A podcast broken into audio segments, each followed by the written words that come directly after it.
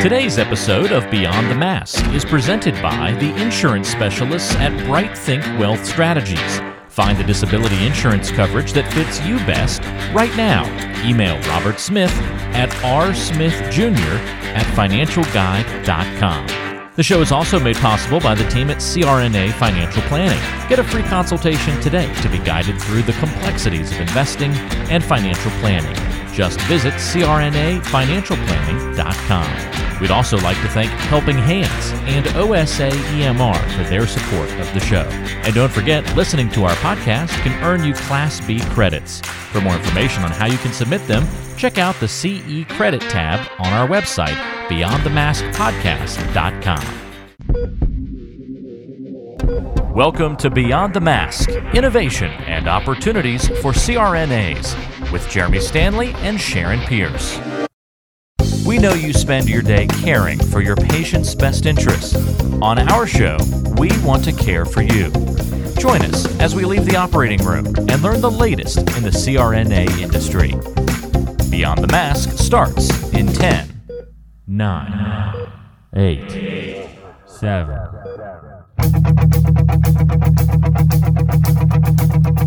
Welcome to Beyond the Mask. I'm Jeremy Stanley, and I've been working with CRNAs for over 23 years, and I'm married to one. And my co host is Sharon Pierce. Sharon's a practicing CRNA for over 20 years, a past president of the AANA, the NCANA, and she's held many other leadership roles. As usual, our goal with every episode is to educate and enlighten CRNAs, and I think our topic today is definitely going to do that. And Sharon, what time is it? It's time to wake up, Jeremy. I think it is. Well, hello, Sharon. Well, good morning, Jeremy. Look at you looking all smart in your reading glasses this yeah, morning. Well, you know, sometimes you reach that age, Sharon, where you need a little help. And uh, I noticed uh, when I went in to read the menus sometimes in a restaurant and the lights weren't real bright, that uh, I was my arms just wouldn't grow long enough. Oh. And uh, I thought, you know, I better get these 1.25 reading glasses, so I'm good to go on 1.25 right now. So we're good. Oh, that's just like training wheels. You just wait. uh, something to look forward to. I appreciate you. Always encourage me to look forward, Sharon. So much Absolutely. appreciated. Face forward. Uh, well, we also want to say hello to our listeners this morning and welcome them to the show because without them, we wouldn't have a show. Amen to that.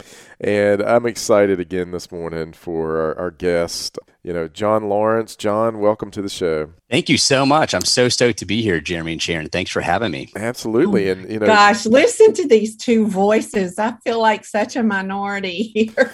Well, you've you- got great voices. you know, John, I knew John uh, when he was a student at Western Carolina. And you want to give a little bit of background because, uh, you know, I always say that you guys were my podcast mentors. First Oh, podcast goodness. I ever did was the one that you and I, I guess some of your cohort started up at Yeah, that's Western right. Carolina. And, you know, I'd love to talk a little bit more about that. Yeah, that's excellent. Well, thanks again for having me on. I'm I'm stoked to uh, come on your show. I've been following your show for a long time, and I'm so impressed to see what you all have done with it. And, and Sharon, and I always enjoy hearing a true Southern voice across the airways. People up here in Maine tell me I've got a Southern voice, but it pales in comparison uh, to what's going on. So, but yeah, so we started initially from the head of the bed, which has transitioned into anesthesia guidebook when we were SRNAs at Western Carolina University. So at the time, there weren't really any active anesthesia podcasts around. And I had about a 30 minute commute into work as an ICU nurse, and I would listen to stuff from critical care and emergency medicine providers. And when it came time to pick out a project, I, I figured, you know, why not create something in- for anesthesia providers specifically? So we were able to convince folks at Western Carolina University to let us do that. And I was joined by three other individuals, one of whom became my wife, Kristen. And we started from the head of the bed and we wrote and published a paper in the AANA journal about social media and its use in nursing anesthesia education. And after graduate school, those other folks have dropped off the podcast, but it's something I've continued to do. So I'm I'm very excited to to keep producing content for the anesthesia community out there. Yeah, and you're doing a great job at it. John, give us uh, now, you and Kristen both are CRNAs. That's correct. Yep. Um, And you're in Maine, so you can give us a little bit of background. And we just want to congratulate you on air for new baby boy born five weeks ago. And Yeah, You look- that's right. you We got a little well wilder rested. sky. Our, Hey. our first baby. So breaking onto the scene. But yeah, so after school, we moved up to Portland, Maine. We are both CRNAs at the Level One Trauma Center in Portland, Maine. And we have an incredible community up here. And yeah, we've got our, our first little baby boy. So I'm, I'm rounding out some paternity leave right now before I go back to school or go back to school, go back to work uh, this coming week. wait a minute, I'm- was that a Freudian slip there, John? You, you oh want yeah, tell us yeah. something? My nightmares are that I, I have one recurring nightmare, and it's that I that I'm in the middle of this the dream, and I've got some sort of project to do for school that I've not worked on all semester, and it's the end of the semester, and I and I wake up, and it takes me like you know a couple of seconds to realize, oh yeah, I'm not in school. But ah, Wow. You- anesthesia you know, school, that- that was has Sharon's life. PTSD. That was Sharon, yeah. Sharon's life up until what a, a, a month or about two months ago, May, right, Sharon? yeah. yeah, two months Back ago. in This- school this- again. This May is when you finished. Yes, I finished. Well, congratulations. That's amazing. Yes, it is amazing at my age.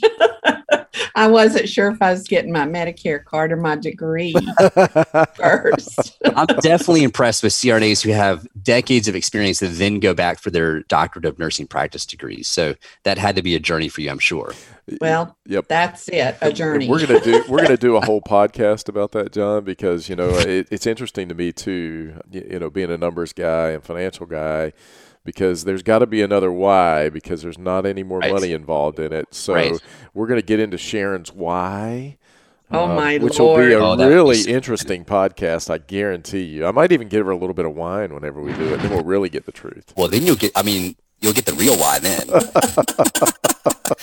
no, I'm still dragging my feet on that myself. So I graduated in 2015 with a master's degree and, and keep, you know, I've, I've done the math too, Jeremy. I've looked at it, you know, it doesn't make financial sense, but I also think that there's, you know, for me at least, there's a, a bit of inevitability about it. At some point, I'll, I'll get back to either a DNP or a PhD or something, but I, I don't know when, especially now with the new little baby boy, like the Yeah. numbers get more interesting, the time management gets more interesting, but, but I think in order, you know, for me, in order, I think to maintain relevance in a platform where people trust what you're saying, that you know, going back to get a doctorate at some point is is significant. Yeah, yeah. Well, you're doing some some teaching. Uh, I mean, so, I think uh, as well, right?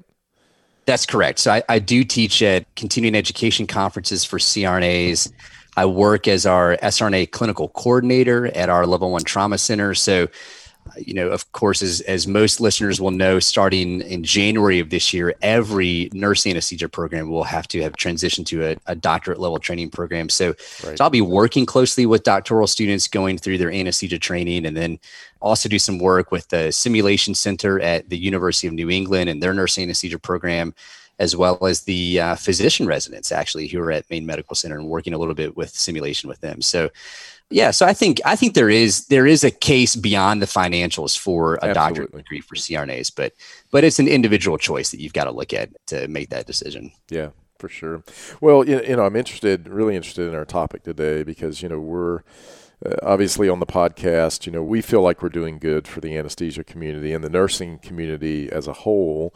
You obviously have been doing this for a long time, and you saw this probably before almost anybody. And you know, now with Anesthesia Guidebook, which you do, and Beyond the Mask, which we do, you know, we felt like it would be good for us to have some synergies on the show and talk a little bit about what you're doing, how we can advance nurse anesthesia through the podcasting that we're doing together, and you know, talk about some of those topics today. Yeah, that's excellent. That's excellent. Well, we've got to be absolutely forthcoming. And whenever we first talked about doing Beyond the Mask, and just a little bit of background, I found out this is how my kids consumed content or podcasts. I mean, I wasn't aware of podcasts. And then so we talked about it and I found out about your podcast. So you influenced us greatly because you were already in this space before we got into the space. And so we I listened to you And so here we are. well, that's amazing. Thank you so much for that. It's always fascinating, I think, as I'm sure you have seen over the years that you've done this, the unexpected places that it turns up that people are listening to what you're doing and, and finding your shows and finding them relevant. I think that's one of the most fun and interesting things about what we do is that when you create a podcast when you create you know anything in the social media world if it's out there for people to discover you might put the time and energy into it you know at a particular point in your life and then if it's up there it's going to stay there for years and people you know right. i still and as i'm sure that you do you still get emails from folks that are listening to things that i i put out you know three four five years ago and they're saying hey this is really impactful to me right now and i don't even re- really remember what i said you know but i'm, I'm mm-hmm. it's out there for people so and sharon you're right i think it is interesting that you know there's been this explosion of platforms and podcasts and different social media outlets for the nurse anesthesia community. In in huge ways this is how people are learning things now. It's how people are learning about the profession. You know you were instrumental in talking about how crnas were the best kept secret in healthcare. And i think social media is helping you know break down that kind of idea that you know that there is this profession out there that's phenomenal and that you can get into it. And there's so many people out there whether it's through an instagram page TikTok videos, YouTube channels that are helping people not only learn about the profession and how to get into the profession, but then also how to maintain a degree of competence and excellence in, in what they're doing. And I think, you know, you all have this really unique voice from beyond the mask of not just looking at where the profession is now and where we're headed, but looking back on the history. And I think that has been so impactful for people to learn about our roots in some of the podcasts that you all have done on the history of nurse anesthesia.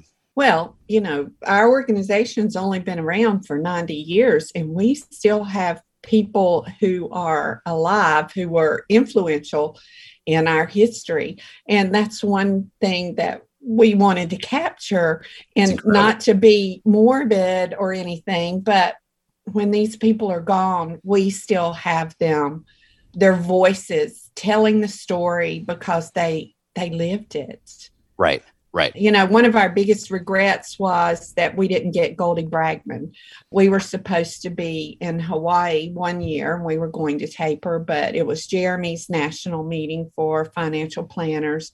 And then the next year it was COVID. And unfortunately, Goldie's now gone and we missed that opportunity right. to get her voice. And now we're trying to get Patrick Downey who's one of the oldest living male presidents of the AANA, wow. and he's been having some health issues. So we've not been able to get him yet, but it's one of our goals. And it's, you know, just like you said, they're out there forever for people to listen to. And nobody goes to the archives. We have all this at the AANA office, but I've been in the archives, but that's only because I was AANA president. Right. Nobody else goes there and nobody's going to read that history. But this is a perfect way to provide it. And it's kind of an interesting story how we got we started down that path. We were at one of the NCANA meetings and I saw Nancy and Sandy sitting in the bar. You had to walk right by the bar to get to the the meeting hall, which could be dangerous for CRNAs because sometimes you don't quite you don't quite make it to the meeting hall.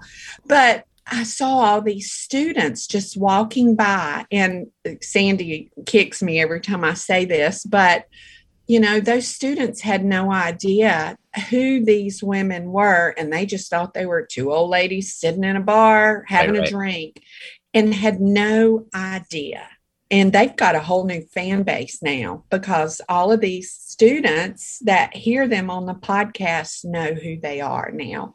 Um, and take that opportunity to go up and nancy and sandy are great about sharing things. And so when the students come up to them and say we heard you on the podcast so jeremy and i gr- derive a great deal of pleasure from that Absolutely. Oh, that's awesome. And and I think what you said about, you know, this information's in the archives at the AANA, but people don't go there to to dig it up. And yet, yet people do look at or listen to podcasts and, you know, get on these other social media platforms. I think it is. It, it, it is a new way that people are are getting information. They're hearing stories. They're learning about the history of per, the profession and how to become and and be functional as CRNAs right now. So it's a it's a whole new way of communicating and sharing information. And I think these platforms have really made information so much more accessible than maybe what it was in the past. Yeah. Well, and the other thing uh, I think that's really important is that your content, our content, is open access, which uh, I think is is great for the community as a whole. And the other thing that it's kind of led to is this whole asynchronous learning type of programs. Obviously, with COVID, you know, every state association, the ANA, everyone had to go to this. And I'd love to get your take on where you think this might lead in the future. Yeah, that's great. So we should introduce the term this this idea of free open access meducation or medical education, which is an acronym of FOAM. And so when I was going to anesthesia school, this was just starting to get talked about in the medical literature.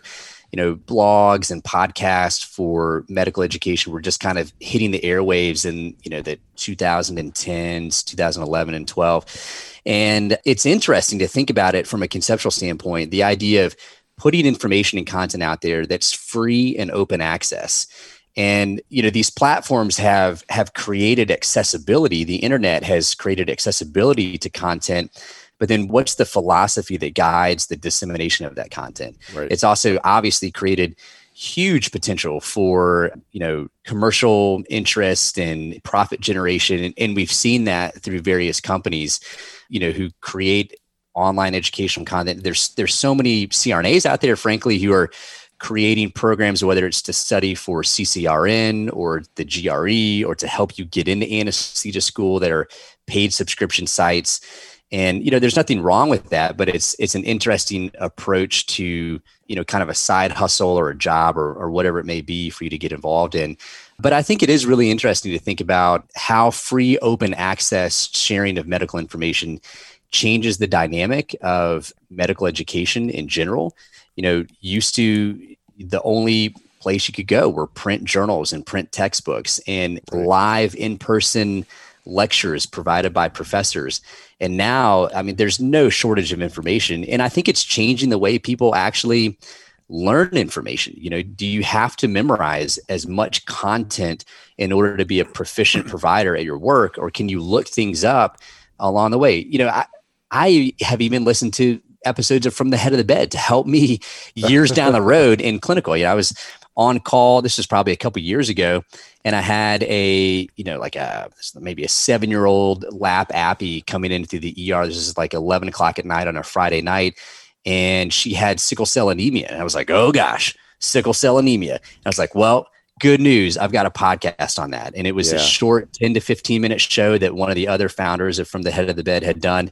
And literally while i was setting up the room i hit play on this podcast and got a, a super brief you know reintroduction to the anesthesia considerations of sickle cell anemia and it was super helpful. So so there's so I mean, I've kind of hit on so many different tangents, Jeremy. Maybe you can help steer the ship back on course. No, no, I think it's good. It's, I think that's great. It was a great concept to introduce. I mean, but as you're talking, uh, you know, I'm, I'm listening to you, and and me not being in the profession, but knowing enough about it to kill people.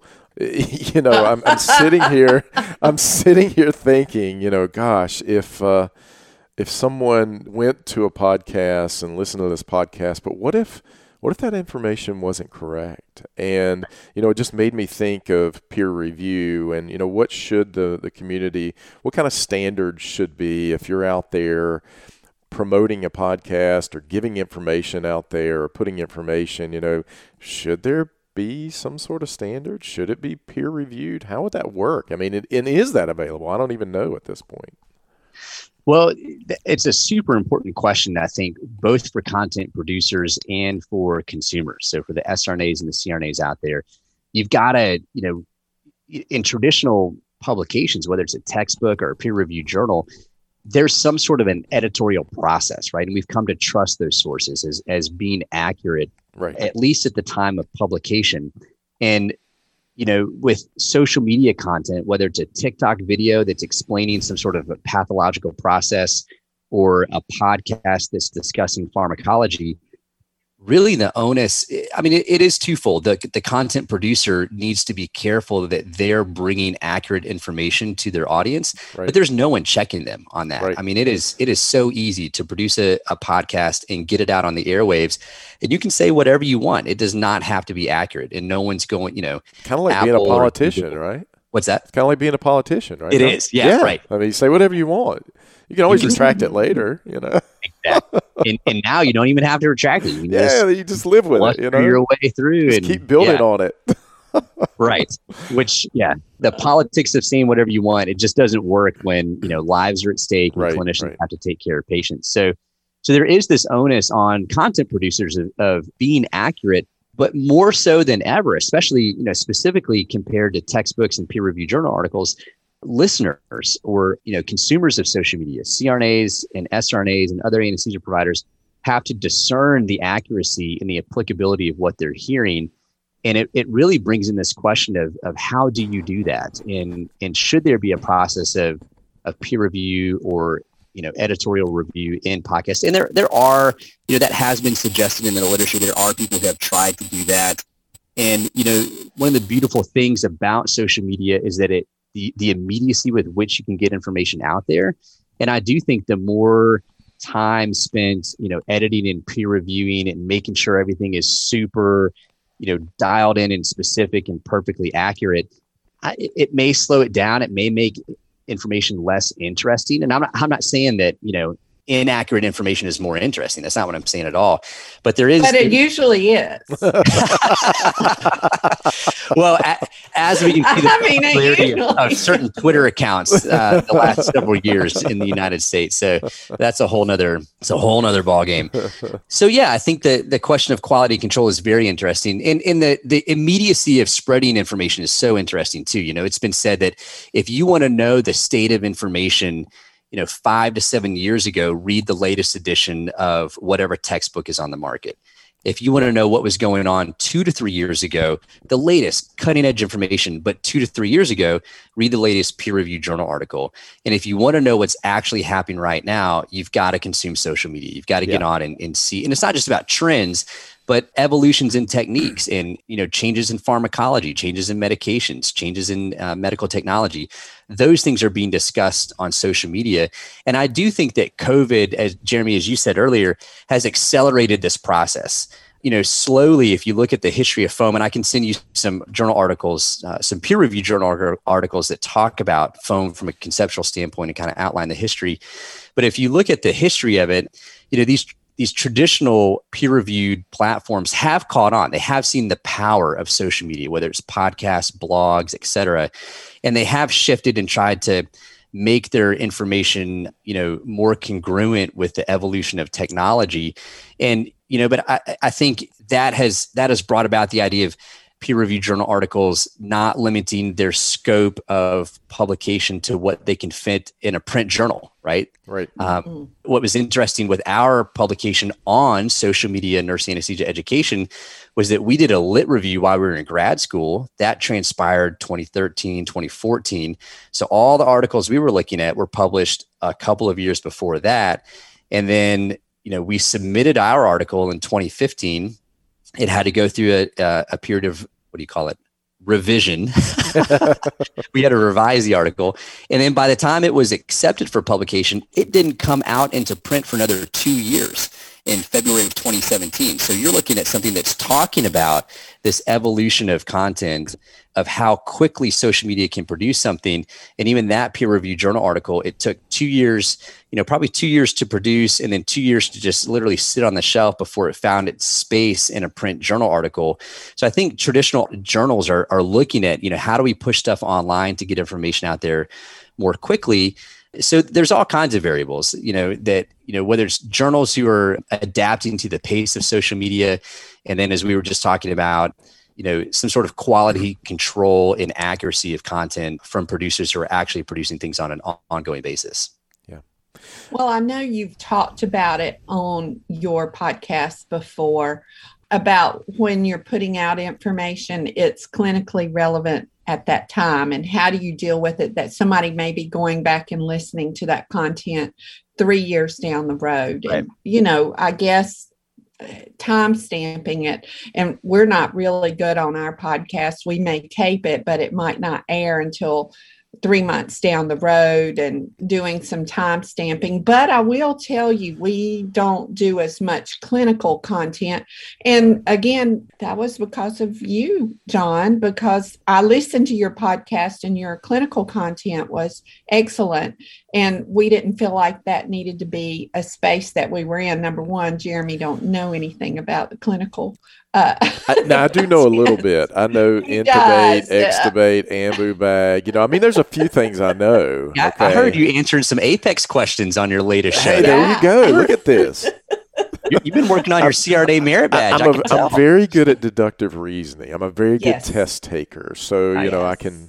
But but yes, I, as I said earlier, I would kill people. So I, it's not my forte. So. but but you know that wasn't a space that we felt right. needed to be covered. Nor did we feel like that was a space that either of us you know really should could be in i mean right. i'm i'm a clinician to be sure but you know, I already know how to give anesthesia, hopefully 30 years down the road. And it, it's my jam is somewhere else, I guess you could say. Yeah. But you just do such an excellent job. And actually, that's the reason why I listen to you is to Thank get you so much. clinical content. I and do, you've got a great voice that well, I love to listen to. thank you. I, I do think you bring up a really interesting point, which is, you know, we're seeing that as more and more people create a platform from which they want to share information is what's the what's the point behind what you're doing? What yeah. what particular angle do you want to have? What's the space that you want to fill in the content that you want to talk about?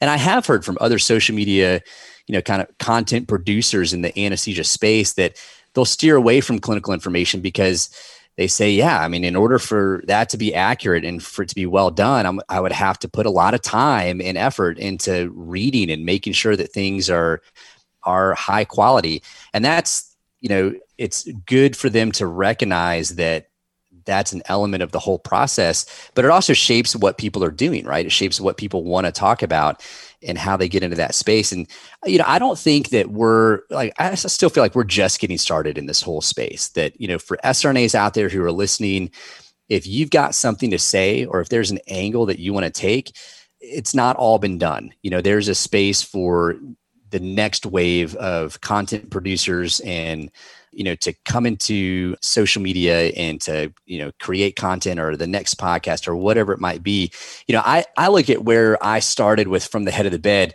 and i thought i would be able to cover everything you know and and yeah. when you look at the amount of time it takes to actually produce something and i'm still super you know analog and archaic and like am doing all of my own editing and that kind of stuff so it does take a lot of time to you know get a topic pulled together get an interview pulled together edit the information create the website all of that kind of stuff you know that that you're not able to cover everything. And there's so many different people out there who are taking different angles at, at content and, and doing a really good job with it. And it's been very impressive to see the evolution.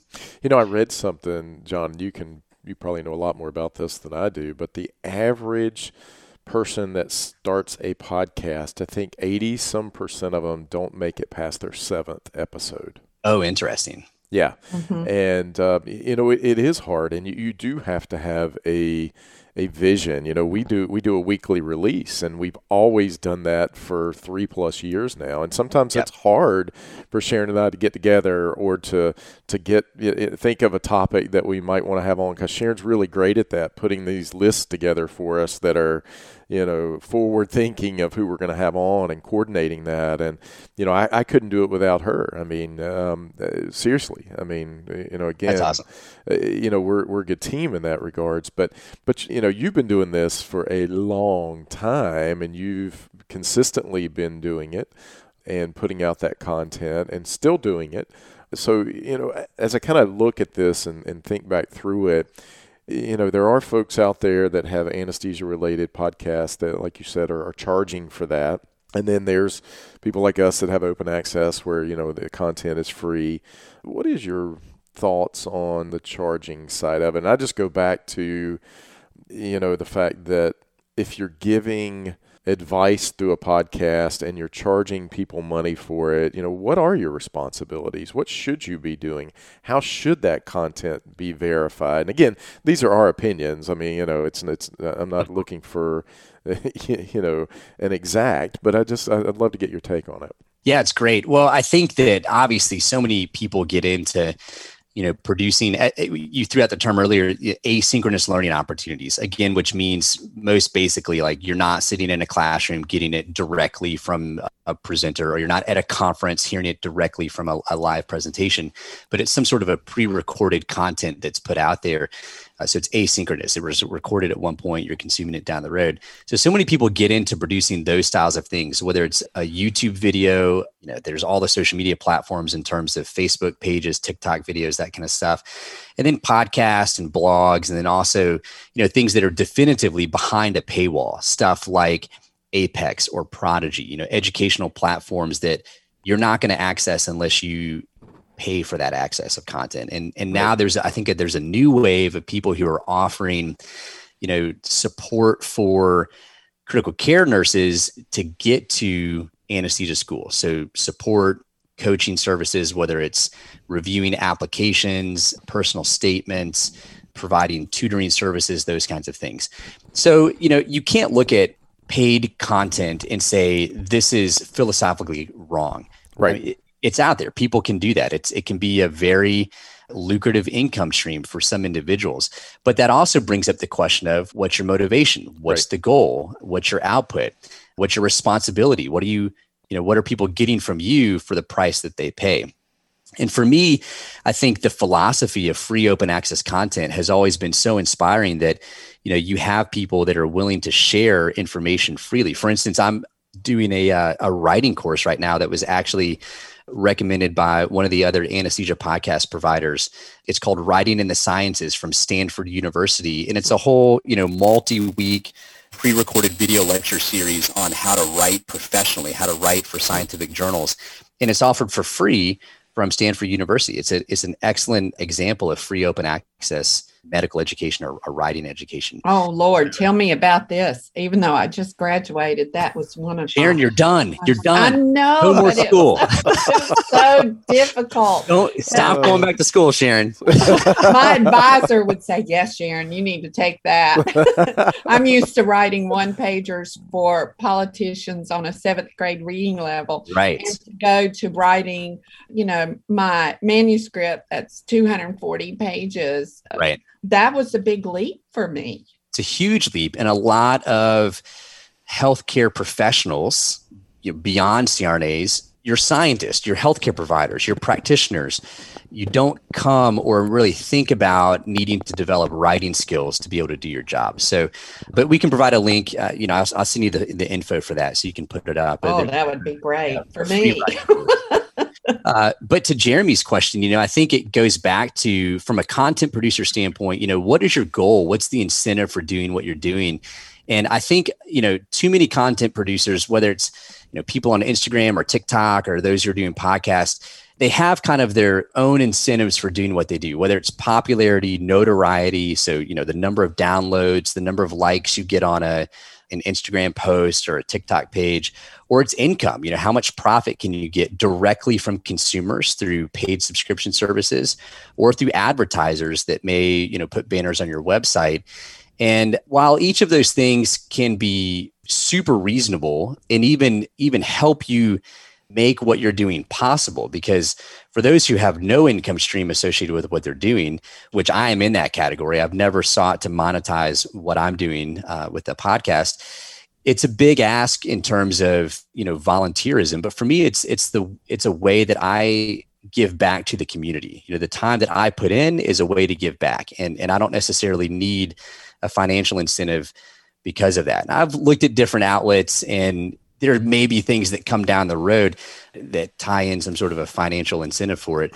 But you also have to be very careful about how you approach that. And maybe a paid subscription, you know, process is a way to maintain the integrity of your platform, you know, because there's there's the whole other realm of advertisements or paid sponsorships through industry partners. So, and that can influence, you know, the integrity of your content. If you're on there talking about Sugammadex and how great it is, but the maker of Sugammadex is funding your show, that's a direct conflict Right. of interest. Exactly. And there's not, again, you can say whatever you want on a podcast and you don't have to disclose conflicts of interest in whatever you're producing. But I think, you know, the integrity of, of what you're doing is important. And I think the philosophers of social media would say that social media will police itself, right? That if you're out there and you're doing something that is, you know, unethical, that that hopefully the community would would learn about that and and sort of, you know, marginalize or publicize what you're doing and and make that known.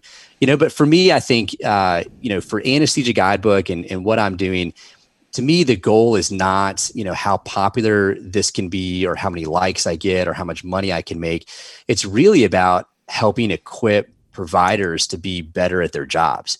And so for me it's not been you know i know that there's algorithms out there that you know the algorithm will promote your show if you do a, a weekly release. You know the algorithm on instagram will kick you to more you know instagram users if you're posting daily and if you use all of their little social media tools and videos and that kind of stuff. But to me it's never been about like how much it can be seen but how well i can produce the, the content and, and if it's relevant and helpful to other people. The point is not you know to become popular or well known but the point is to equip people to do their jobs better. And you know so like the you know if you think about it from like the old you know hero story the hero of the story i think i think so many content producers see themselves as the hero of the story. It's about how popular they can get. And for me the hero of the story is the crna out there who has to go to work every day and is facing these challenges of how to take care of patients in really complex environments or how to navigate the business and politics of healthcare or how to maintain a sense of personal wellness. And if i can create content that helps them succeed in those endeavors then then they're able to win the day then they're able to do their jobs better. And that's rewarding enough for me if i can be a small part of what helps them succeed As a CRNA, you spend years preparing yourself for this career, so we don't want to see you lose out on any of the income you've worked so hard to earn. The best way to protect yourself and give you the confidence that a major life event won't disrupt your financial future is through disability insurance. We've known disability income specialist Robert Smith for many years and have seen the work he's done with nearly 2,000 CRNAs over multiple decades. He can help identify any gaps in your existing coverage and fill those gaps by finding the best value on a policy. Contact Robert and let him know you heard about him on our podcast. Send him an email at rsmithjr at financialguide.com. That's rsmithjr at financialguide.com. Or call him at 504 394 6557. Protect your greatest asset as a CRNA, yourself, and your ability to earn a living by adding disability insurance to your financial plan. Well, you know, John, one of the things that the reasonings that we started the historical series was, to Sharon's point earlier, is SRNAs aren't learning as much about the historical aspect of being a CRNA. Well, Um, there it's it was taken out of the curriculum. You know, used Right. to there were even questions on our test Right. about our history, and that was taken out. So they don't teach it anymore because it's it's not on the test.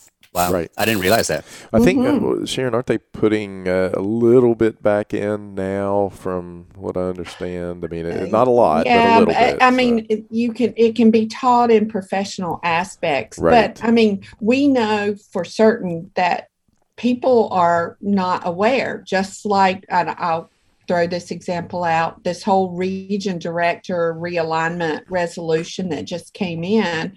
Whenever it started, the makers of the resolution I asked them, did they go back? And this is not the first time this had been discussed. And there was a huge task force that Deb Geisler, an AANA past president, headed up.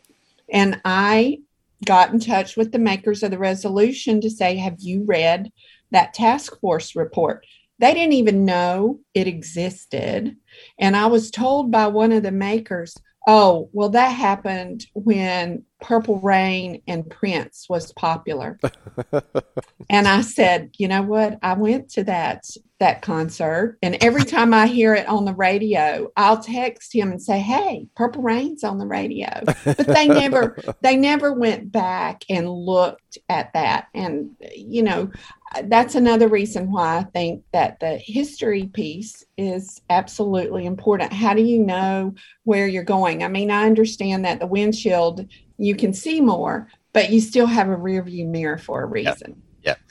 Well, yeah, I think I think you're you're bringing forward the history is so important, and then also, as you said, Sharon, just uh, you know that example reminds me of I think maybe I don't know it was a year or two ago. You all were doing you know episodes to explain different platforms going on within the nurse anesthesia community so addressing the the change in terminology from nurse anesthetist to nurse anesthesiologist or nurse anesthesiology for the name of the association and i think again you know people are probably not going to spend as much time reading an email or logging on to a password protected member site of the association to read through right. agendas and proposals but they will click on a podcast and listen to content that's being currently discussed on their commute to work or while they're running or working out or whatever. So, so again, the the accessibility of information is is so valuable on these platforms. Well, speaking of, do you think that we've become more auditory learners? I know. Oh, that's uh, interesting. Yeah, I you know I became an auditory learner whenever I was in anesthesia school, just because I had to. I had three children under the age of five whenever I went to anesthesia school. And I used to tape on a little tape recorder every single class and just listen to it over right. and over because I couldn't sit down.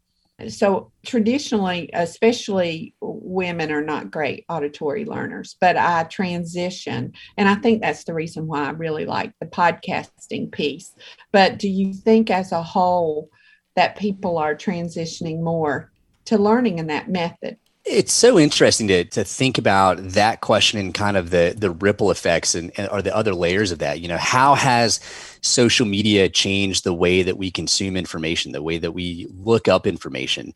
You know, what's the influence of the algorithm on everything that we do, right? Mm, From the social dilemma, that yeah, movie. Yeah, that's right. Freaked me right. out. it's super scary. So, you know, I, I think it's from a theoretical standpoint, people still learn in discrete ways, whether it's reading, auditory, visual, kinesthetic, which is why clinical rotations and anesthesia training programs are so powerful, right? It's a it's a mentored, precepted, experiential learning opportunity, which is why the art and science of precepting in clinical education is such a huge passion of mine and why I talk about it a lot on anesthesia guidebook is that you know we we are not trained to be clinical educators during anesthesia school. You know, as you said, they're even, you know, slicing or reducing or eliminating the the content on history. There's in from anesthesia training programs. There's so much information that we have to get across for for CRNAs to be competent and proficient at their jobs that these other elements whether it's the business of anesthesia the history of anesthesia how to become a clinical educator and preceptor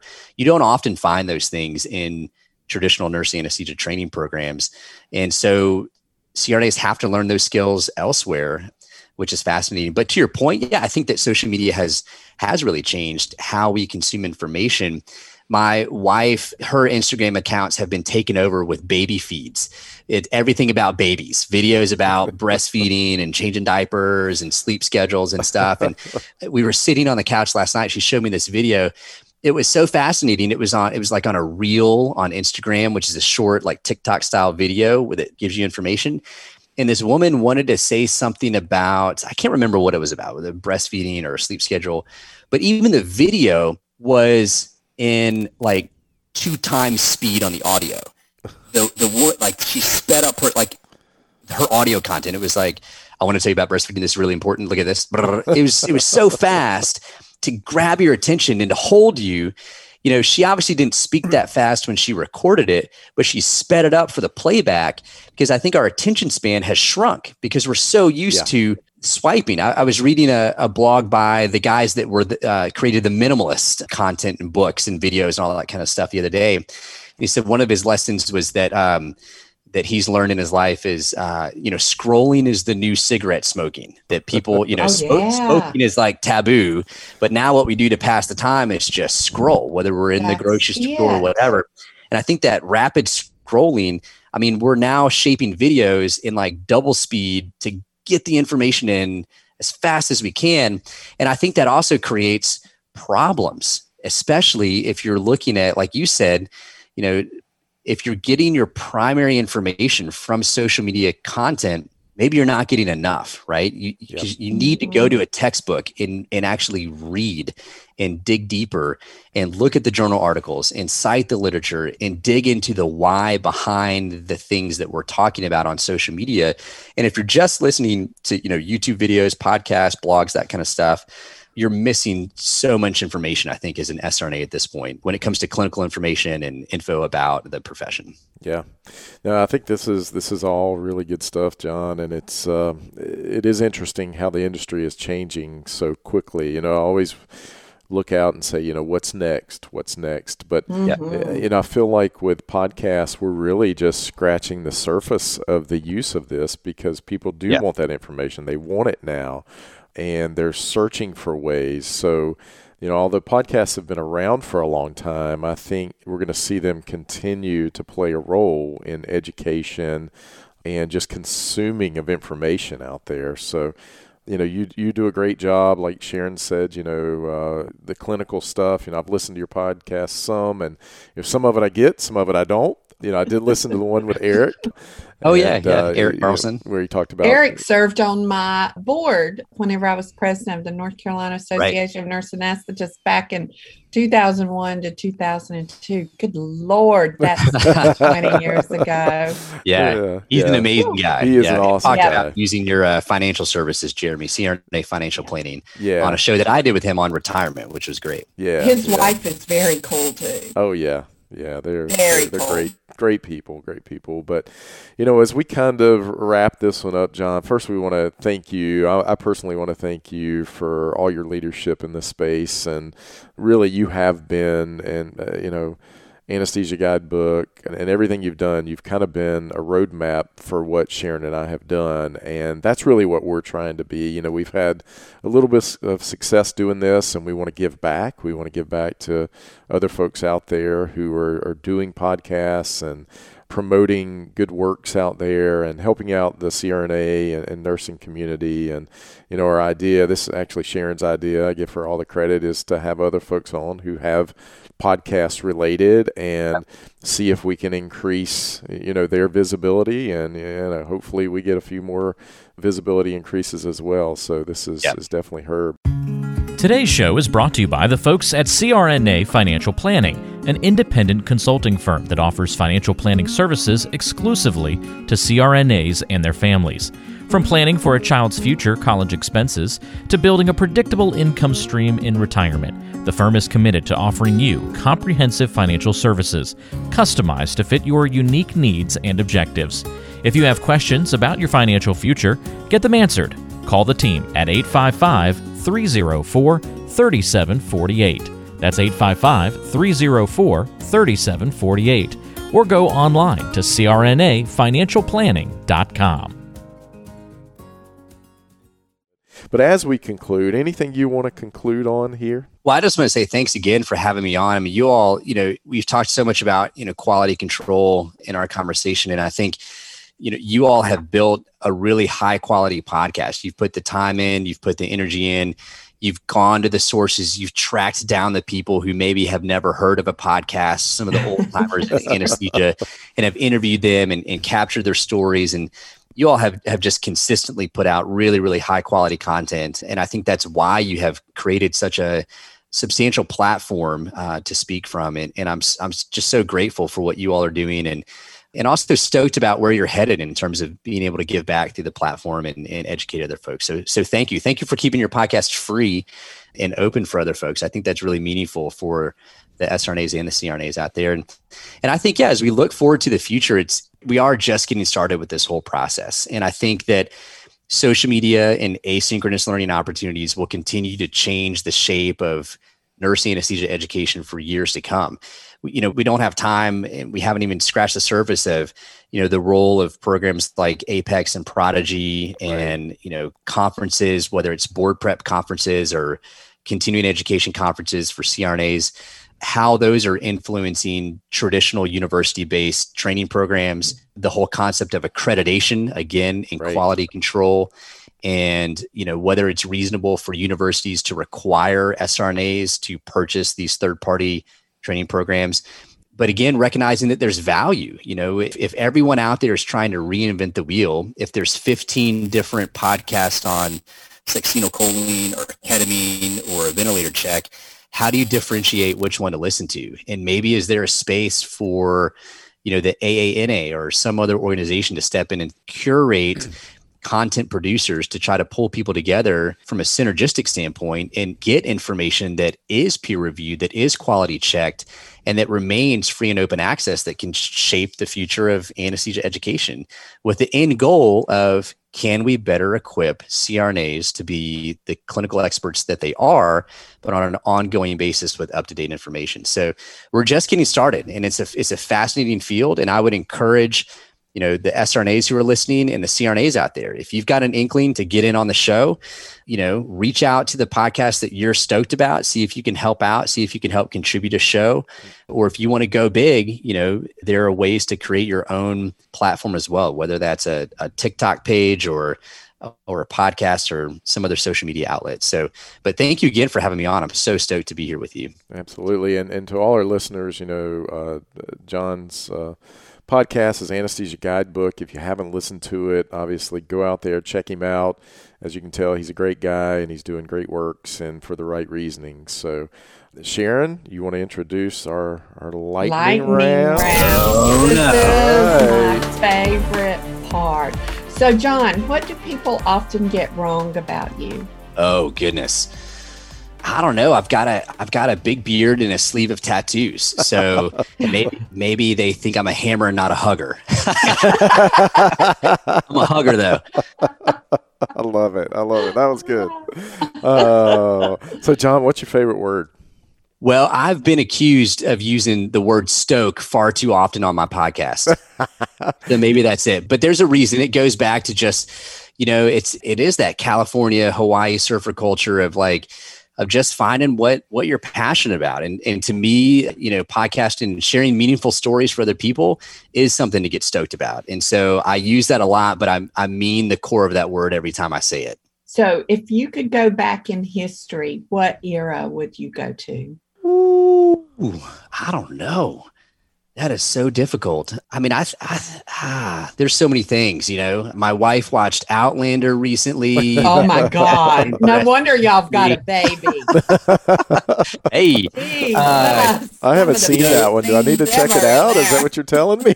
oh my god! To, to, be a super nerd, you know, I, I think going back to when anesthesia was still just some of the some of the areas were just evolving you know, Ed Eger is one of my heroes in anesthesia, the guy that developed MAC, the concept of minimum alveolar concentration of mm-hmm. volatile anesthetics. I mean, to go back to a time where, you know, these things weren't a given, that you didn't just, you know, turn the dial on and your patient's asleep on the anesthesia machine with sevoflurane, but, you know, people actually had to sit down and, and hammer out that science and figure mm-hmm. out how are we going to do anesthesia better. So, you know, yeah, standing in the lab with Ed Eger and picking his brain as he's developing volatile anesthetics, that would be pretty cool.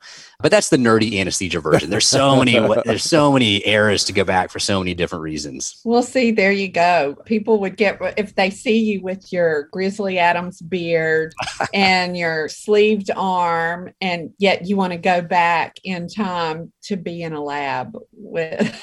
yeah, but, it, but, it is Super so nerd. funny though. You know, you say that, but people do perceive things about people. But John, once you open your mouth, mm-hmm, they realize they really quickly that this guy's highly intelligent, smart, mm-hmm. and personable. Oh so, goodness, Jeremy, you know, you're absolutely. It, it is. it is true. It is true. So, all right, last question, and you know I got to go here. If you won the lottery, what would you do, John? Ooh. Well, since I'm speaking to a CRNA financial planner, Good I, point. I, might, I might actually sign up for your services uh, finally. Uh, no, but I mean, you know, I would think most people are familiar with the reality that people who win the lottery end up broker than they were before they won the Mhm. lottery. So I would I would try to apply the best financial sense, eliminate personal debts, look at ways to give back to other people, look at ways to set up that windfall of cash to where it continues to replicate itself through you know sound investments. So, you know, why take a windfall of cash and, and go buy fancy things that are gone, you know, in a Just like flash? when you can set up, you know, harness the power of that in order to create so many other good things. I've come to know someone recently who is an incredibly generous philanthropist and she gives out of her earnings on her investments. Uh, she gives tens of thousands of dollars away to all kinds of things that interest her, but it's all based upon the earnings from her investment. She rare, very rarely gives earned money or principal value away, Yeah. and it's through sound financial investing. So I would definitely, you would be the first guy to call Jeremy if I won the lottery, and we would put that money to good use. Well, that's that's a great answer. What a great answer! I'll tell you. well, John, again, thank you and congratulations to you and Kristen on. And, and what's the your little boy's name? Wilder Sky. Wild. Wilder Sky. S K I Y or that. S K Y You E. can't blame him if he grows up just wild and crazy. He, no, he's going to move to Montana. Uh, yeah, that's, That's what, right. That's what's going to That's happen. right. He's going to break some hearts growing up. Well, with two good-looking parents like you two, you know he's going to have to. So, um, Yeah. All right, Sharon. Well, I think that's a wrap. Uh, It's been a great show. Thank you all so much. Thanks, John. Well, we want to thank our listeners for listening to Beyond the Mask with Jeremy Stanley. And Sharon Pierce. if you like our show, Sharon, what's the single best way to help the show grow? The single best way. Oh, we've got so many ways. Tell your friends, like us, subscribe to us, put us on social media. The list is long. Show us some love. That's right. You know, we're in the top 50 medical podcasts, and our goal is to be in the Top 10 and on the way to number one. Until next time. It's a Wrap.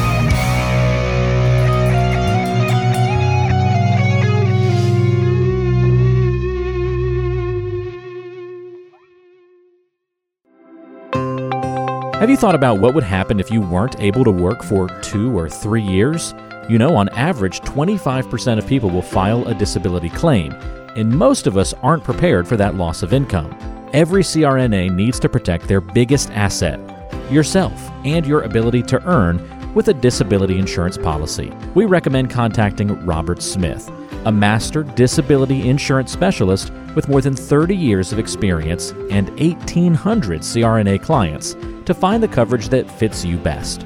The best way to do that is to send him an email at rsmithjr at financialguide.com. That's rsmithjr at financialguide.com or call him at 504 394 6557. Beyond the Mask is made possible by the team at CRNA Financial Planning. With almost two decades of experience, the firm guides CRNAs through the complexities of investing and financial planning. Schedule a free consultation today by calling 855 304 3748 or go online to crnafinancialplanning.com. Hi, this is Jackie Rowles, President of the International Federation of Nurse Anesthetists and President and founder of Our Hearts, Your Hands, a global anesthesia support community that takes donations to allow nurse anesthetists in low and middle income countries to go to educational programs, buy equipment, or textbooks. Your donations are tax deductible, and we would appreciate your support. OSA EMR is a free anesthesia EMR developed by CRNAs that you can download and use on an iPad. Our nonprofit mission is to make sure that solo and small practice CRNAs can digitally record their anesthetics. To learn more, visit osaemr.com to download and consider donating to our cause. Remember, for CRNAs, data is destiny. Be sure to subscribe to the show on Apple Podcasts, Google Podcasts, Spotify, Stitcher, and anywhere you like to listen to shows. Also, be sure to check out BeyondTheMaskPodcast.com. Each episode is posted there with a corresponding blog post, and we timestamp important parts of the episode to help you quickly get to the content you're looking for. Also, check out the special series section on the site. You can follow along and catch up on the CRNA History Series, episodes specifically about political conversations in the industry, or try the CRNA Personal Finance Series. It's all on BeyondTheMaskPodcast.com. And if you have a question for the show or want to be a guest, or even suggest a particular topic, fill out the contact form on the site or send an email directly to us at info at beyondthemaskpodcast.com. And lastly, let's take the conversation social. Check out our Beyond the Mask podcast Facebook page and Facebook group.